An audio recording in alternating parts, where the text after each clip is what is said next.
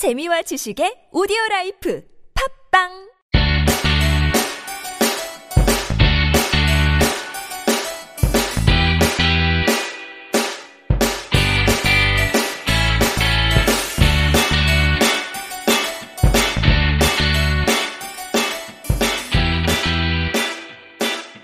찾아가는 법률 서비스를 지향하는 법률사무소 시우 김삼연 변호사입니다.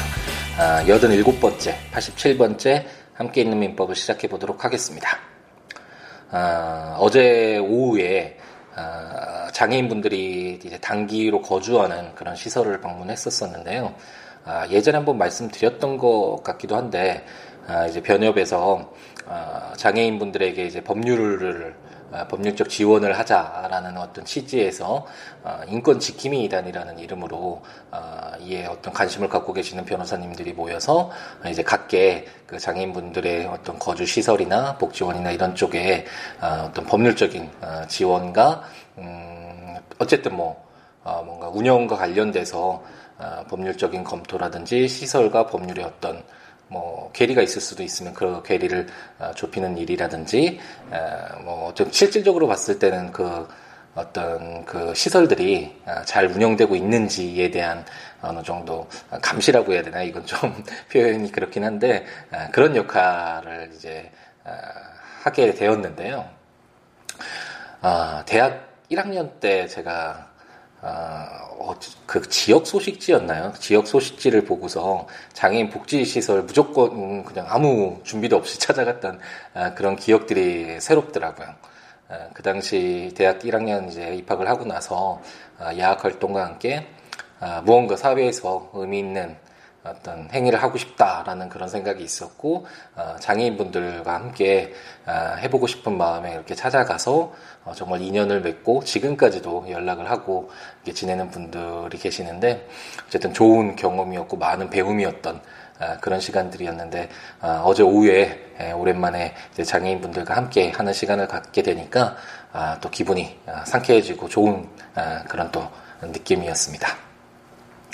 제가 예전에 그 블로그에 글, 글을 쓰기도 했었는데 어, 뭐 장애인분들의 퍼센트가 어, 선천적으로 장애를 갖고 태어나시는 분은 10%밖에 안 되고요. 후천적으로 장애를 갖게 되시는 분들이 90%가 넘는다라고 이렇게 통계로 나와 있죠. 이 말은 우리도 언제든지 어, 장애를 가질 수 있다라는 것이고 그렇기 때문에 아, 장애인 분들이 비장애인인 분들과 함께 살아갈 수 있기 위해서 아무래도 불편하시니까 장애인 분들은 그 불편을 어, 최소화할 수 있도록 아, 노력해야 되는 것이 어, 이건 의무가 아니라 언제든지 우리가 아, 장애를 가질 수가 있고 그때 돼서 어, 좀더 이런 것들을 더 보완을 했었어야 되는데 후회도 늦잖아요. 그래서 좀더 음, 관심을 소수 소수잖아요. 사회의 소수는 아무래도 어, 다수의 어떤 그 사회 구조 속에서 많은 불편을 겪게 될 수밖에 없는데 어, 보다 많은 관심과 어, 애정과 어, 그런 음, 그런 복, 어, 그렇죠. 뭐 관심이라고 해야 되는 단어가 갑자기 생각이 나지 않나요? 아, 그런 것이 정말 필요하지 않을까라는 생각이 듭니다. 예전에 그 대학 1학년 때 그 장애인 복지 시설을 찾아갔을 때 어, 장애인분들과 이렇게 이야기를 나누는 그런 시간이 있었는데 아, 이제 다리가 불편하셔서 휠체어를 타고 계시는 분이 아, 이야기하시는 게 아직도 기억에 납니다. 거의 한 20년이 지난 시간인데도 불구하고 아직도 어, 내리에 남아 있네요. 아, 그분이 아, 교통사고로 이제 다리를 잃게 되셨는데 아, 꿈에서 어, 계속 자기는 비장애인의 모습으로 꿈에 나타났다라고 하시더라고요. 하지만 1, 2년이 지나니까 아, 이제 꿈에서도 자기가 아, 장애인의 모습으로 꿈에 나타난다라고 말씀하시면서 많이 아, 마음이 아팠다라고 아, 그렇게 이야기를 하셨었는데 그 이야기가 아직도 아, 많이 기억에 남는 것 같습니다. 우리도 언제든지 어, 장애를 가질 수가 있고 사고가 발생할 수도 있고 그렇기 때문에 어, 뭐 남의 일이다 전혀 나와 상관없는 일이다 이런 식으로 어, 멀리할 것이 아니라 좀 더 따뜻한 시각을 가지고 시선을 가지고 장애인분들과 함께하는 그런 사회 문화가 형성되기를 희망해 보도록 하겠습니다. 그러면 이제 저희는 함께 있는 민법 민법에 다시 돌아와야죠. 어, 지난번 시간에 이제 어, 담보 물건의 두 번째 타자였죠. 질권 규정들을 어, 시작을 했습니다. 그 담보 우리 민법에서 인정하고 있는 담보 물건은 세 가지가 있다라고 말씀드렸는데요. 유치권, 질권, 저당권이 있다라고 말씀을 드렸었죠. 어, 하지만 유치권하고 질권은 어, 얼핏 보면 유사해 보이잖아요. 어, 어떤 채권, 돈을 뭐 쉽게 예를 들자면 돈을 빌리거나 아니면 어, 뭐 시계 수리비 같은 어떤 돈을 어, 지급해야 될 그러니까 의무가 있는 채무자가 어, 어떤 자기의 물건을 어, 그 채무에 대한 담보로서 어, 맡겨놓는다라는 취지에서는 어느 정도 유사, 유사한 모습을 띠고 있죠. 하지만 어, 지난번 시간에 말씀드렸듯이 유치권은 아, 그 물건에 대해서 시계 수리 생각하면은 예를 들어서 생각하면 쉽게 이해하실 수 있다라고 말씀드렸었죠. 시계 수리비를 시계 수리를 맡겼는데 그 시계를 수리가 끝난 이후에 시계 수리비 채권을 담보하기 위해서 그래서 그 물건에 관해서 생긴 채권에 관해서 어, 그 유치권이 발생하고 뭐 당사자의 어, 유치권 내가 설정해 줄게요. 내 유치권 설정해 주세요. 뭐 이런 합의가 필요한 것이 아니라 그 물건에 관해서 어, 채권이 발생했을 때 그 채권의 담보로서의 어, 물건인 유치권이 어, 법정으로 어, 발생한다. 라고 설명을 드렸고 이에 반해서 질권은 어떤 그 물건에 관해서 생긴 채권 뭐 이런 어떤 채권이 어, 제한되는 것은 아니지만 당사자의 어떤 합의에 의해서 나는 아, 나의 채무의 담보로서 어떤 물건을 너에게 건네줄게. 예, 그래서 그, 그 질권자는 그 물건을 어, 점유를 이전받고 뭐 어떤 뭐 돈을 빌려주거나 이런 행태가 이루어지겠죠. 이것처럼 당사자의 합의에 의해서 아, 질권 설정이 이루어진다. 이런 면에서 아, 유치권과 질권은 큰 차이가 있다라는 설명을 지난 시간에 드렸던 것 같습니다. 그러니까 질권은 어 이제 방금 전에 유치권과의 비교를 통해서도 어 이제 설명을 드렸지만 어떤 채무를 담보하기 위해서 자기 채권을 담보받기 위해서 어, 상대방의 어떤 물건을 동산을 어, 인도받아서 자기가 점유하고 있는 것이 어, 바로 어, 질권이라고 할 수 있겠죠. 그렇기 때문에 어, 질권은 어, 반드시 그 채권의 담보로서 어, 채무자 주로 채무자가 되겠죠. 채무자가 제공한 동산을 점유하는 것이 점유하는 그 권리가 아, 바로 그 담보 물건이 바로 아, 질권이다. 라는 설명을 드렸습니다. 그러면 오늘은 이제 어, 질권이 어떤 것이다 라는 것을 이제 지난 시간에 어, 느 정도 살펴봤는데 어, 이제 질권의 어떤 구체적인 내용 어, 질권은 또 크게 보면 동산 질권과 채권 질권이 있다라고 말씀을 드렸죠. 그 중에 어, 동산 질권 우리가 쉽게 생각할 수 있는 뭐 시계가 될 수도 있고 뭐 가방이 될 수 있고 어, 이런 동산들 부동산이 아닌 동산이 어떤 질권의 대상이 되는 그런 동산 질권에 관한 규정들을 읽고 있는데 아, 나중에 이제 권리 질권이라고 해서 권리도 어, 질권의 대상이 될 수 있다라고 설명을 드렸었죠. 좀 제가 공부를 하면서 어려워했었던 부분이다라는 점까지 설명을 드렸었던 것 같은데 이제 동산 질권의 내용이 아, 구체적으로 어떤 어, 규정들이 아, 있는지를 어떤 것을 내용으로 하는지를 한번 살펴보도록 하겠습니다. 그럼 오늘은 제 332조부터죠. 설정자에 의한 대리 점유의 금지라는 제목으로 질권자는 설정자로 하여금 질물의 점유를 하게 하지 못한다라고 규정하고 있습니다. 혹시 어, 민법 총칙을 읽으면서 어, 189조였나요? 점유 개정이라는 그런 개념에 대해서 공부를 했었는데 기억이 나실지 모르겠네요. 어, 그런 점유 계정이라는 것이 어, 동산에 관한 물건을 양도하는 경우에 당사자의 계약으로 양도인이 그 동산의 점유를 계속하는 때에는 양수인이 인도받은 것으로 본다. 라고 규정했었는데 이게 점유 계정이다라고 어, 설명을 드렸는데 바로 지금 오늘 제 읽었던 방금 전에 읽었던 제 332조가 바로 이 점유 계정이죠.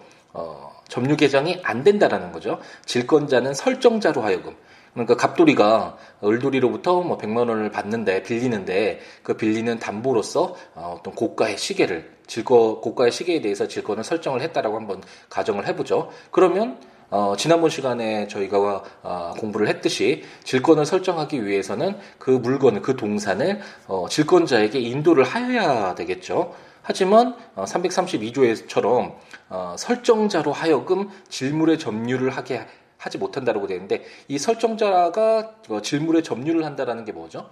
바로 어, 갑돌이가 그 시계의 주인인 갑돌이가 어, 질권을 설정하면서 그 시계를 을돌이에게 채권자인 을돌이에게 인도해 주어야 되는데 설정자로 하여금 갑돌이가 내가 지문을 내가 가지고 있을게. 근데 질권을 설정한 것으로 하자라는 식으로 어, 이렇게 점유 개정에 의해서 동산 질권을 설정하는 것을 어, 인정 인, 어, 동산 질권이 설정되는 것은 어, 인정되지 않는다라는 어, 그런 규정이다라고 어, 생각을 하시면 될 것 같습니다. 어, 왜 그럴까요?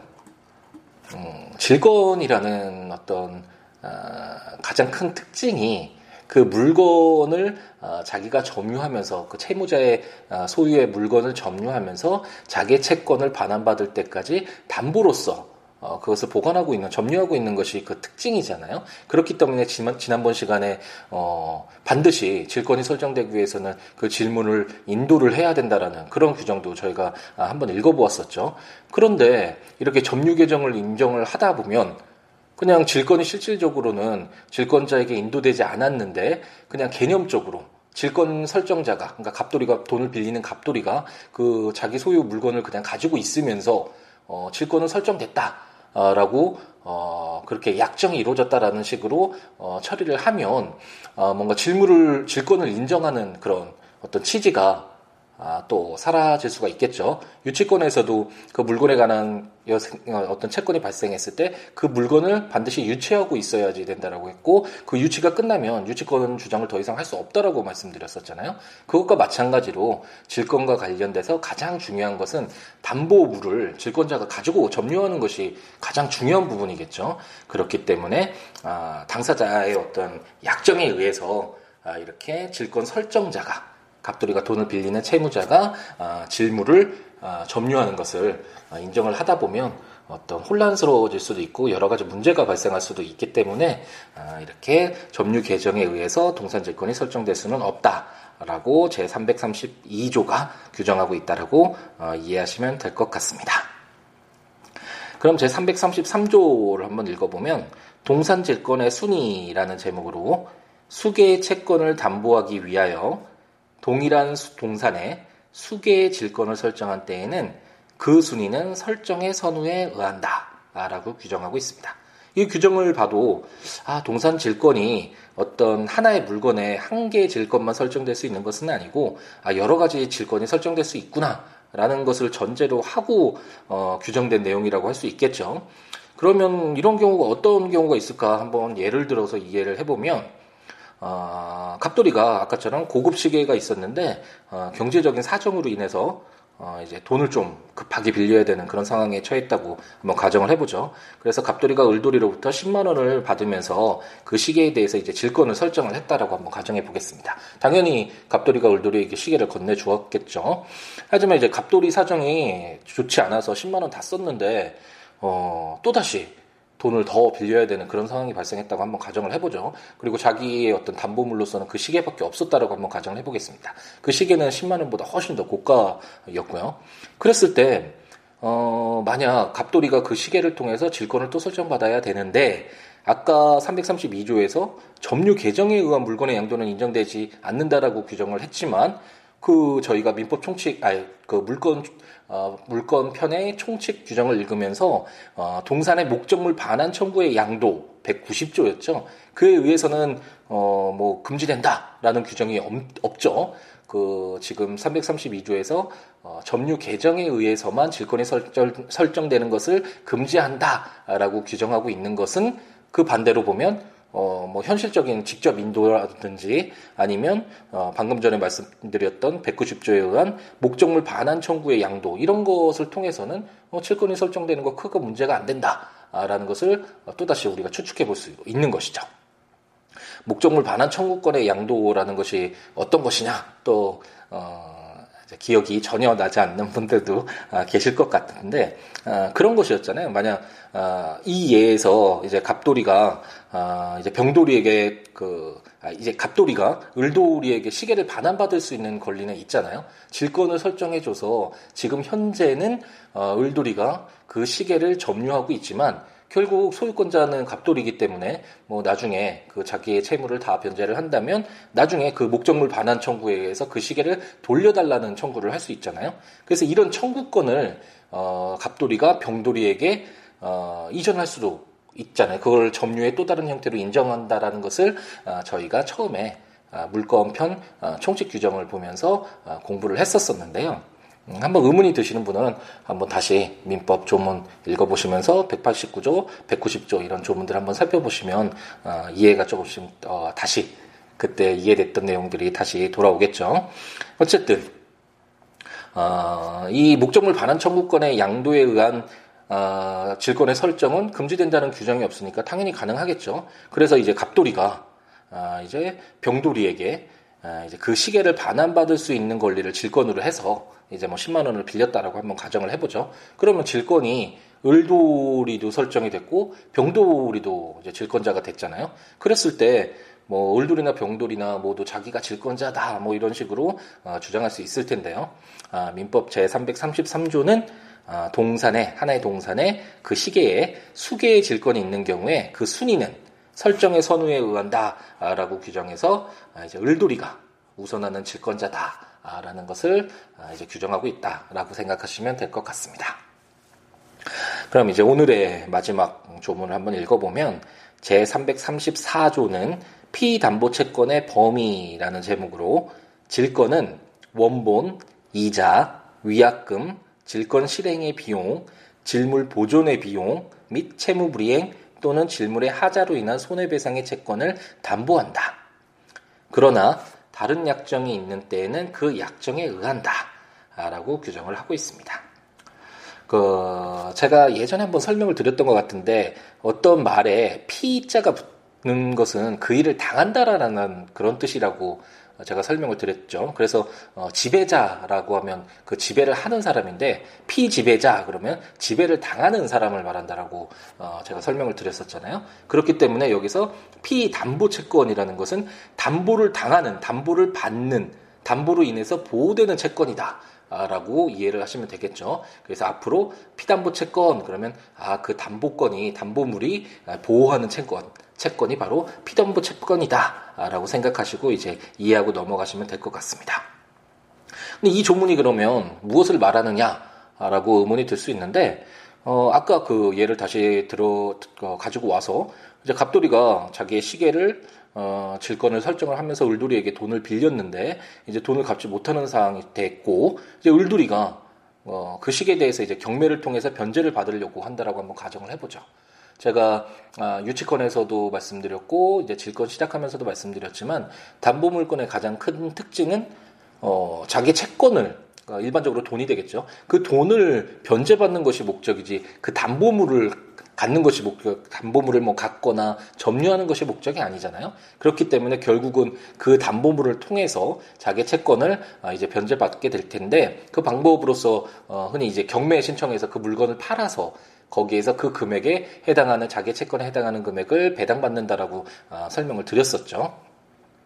어쨌든 이, 런 경우에서도 을돌이가 이제 그 시기에 대해서 경매를 통해서 변제받으려고 했는데 어 이제 갑돌이에게 가지고 있는 채권이 얼마 인지가 문제될 수 있겠죠. 왜냐하면 뭐 10만 원을 빌려줬다라고 하지만 시간이 지나갈수록 이에 해당하는 이자가 발생을 할 수가 있겠죠.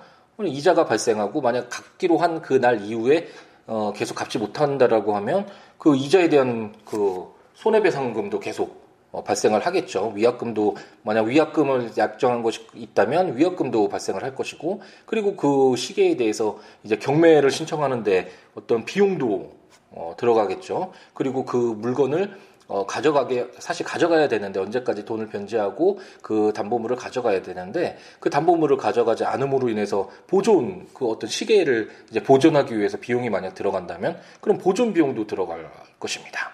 그러니까 이런 여러 가지 금액들이 계속 덧붙여질 수 있겠죠. 단순히 그냥 10만 원 이게 끝이 아니라 채권으로서 10만 원이 문제가 되는 것이 아니라 어, 시간이 지나고 어떤 자신의 채무를 이행해야 될 그런 시기를 시기가 지나가면 이로 인해서 뭐 위약금이라든지 이자라든지 뭐 여러 가지 이런 금액들이 덧붙여질 수 있잖아요. 그렇기 때문에 아, 민법 제 334조는 아, 그럼 을돌이 채권이 어디까지냐?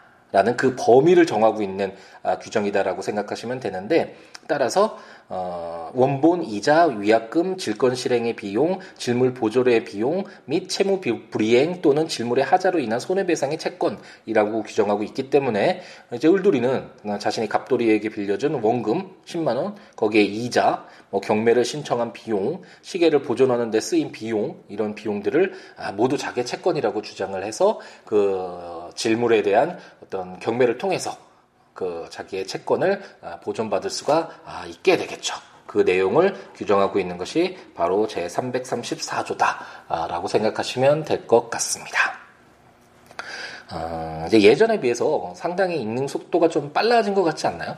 어, 저도 처음부터 일일이 하나하나 다 내용을 설명드리는 것이 아니라 어 이제 민법 총칙에서 한번 했었죠. 그리고 오늘도 어 물권편 이제 총칙 규정 읽으면서 뭐 목적물 반환 청구권에 대한 양도 점유 개정 이런 것도 한두 번씩 다 우리가 한번 아, 들어보고 이해를 했던 내용이기 때문에 아, 이제 갈수록 더 아, 속도가 좀 더 붙어 가는 아, 그런 느낌을 받네요. 들으시는 분들도 아, 저와 같이 느끼고 더 빨리 이해되고 더 빨리 아, 습득을 하고 계신지 예, 아, 약간 의문은 들지만 아, 처음부터 다 이해되면 그건 정말 법률 전문가잖아요. 그러니까 끊임없이 반복하고 모르겠으면 어, 법, 법조문 다시 한번 찾아보고 아니면 다시 뭐 어, 그 이제 그 제가 이에 대해서 이 법률 조문과 설명을 기재한 그런 내용들 읽어보시면서 아, 계속 반복을 하는 거죠. 이렇게 반복을 하면서 어, 이해하고 다시 기억하고 이러면서 몸으로 체화되는 그런 과정을 거쳐야지만 자기가 얻고자 하는 그런 지식이 자기 것이 되지 않나라는 생각을 아, 해봅니다. 어, 방금 전에 말씀드렸듯이 이제 법조문 계속 한 번씩 읽어보시면서 함께 있는 민법 들으시면 좋은데 어, 국가법령정보센터 인터넷에 들어가셔서 우리나라에서 시행되고 있는 어, 법률들 모두 검색해 보실 수 있으니까 어, 민법 치셔서 어, 해당 조문들 읽어보시면 어, 좋을 것 같고요. 아니면 제가 전자책으로 발간한 민법 총칙 물권편 채권 총론편까지 나와 있는데 아, 그 전자책을 구매를 하셔서 이제 대형 서점에서도 구매하실 수 있을 것 있 게 된 것 같으니까요.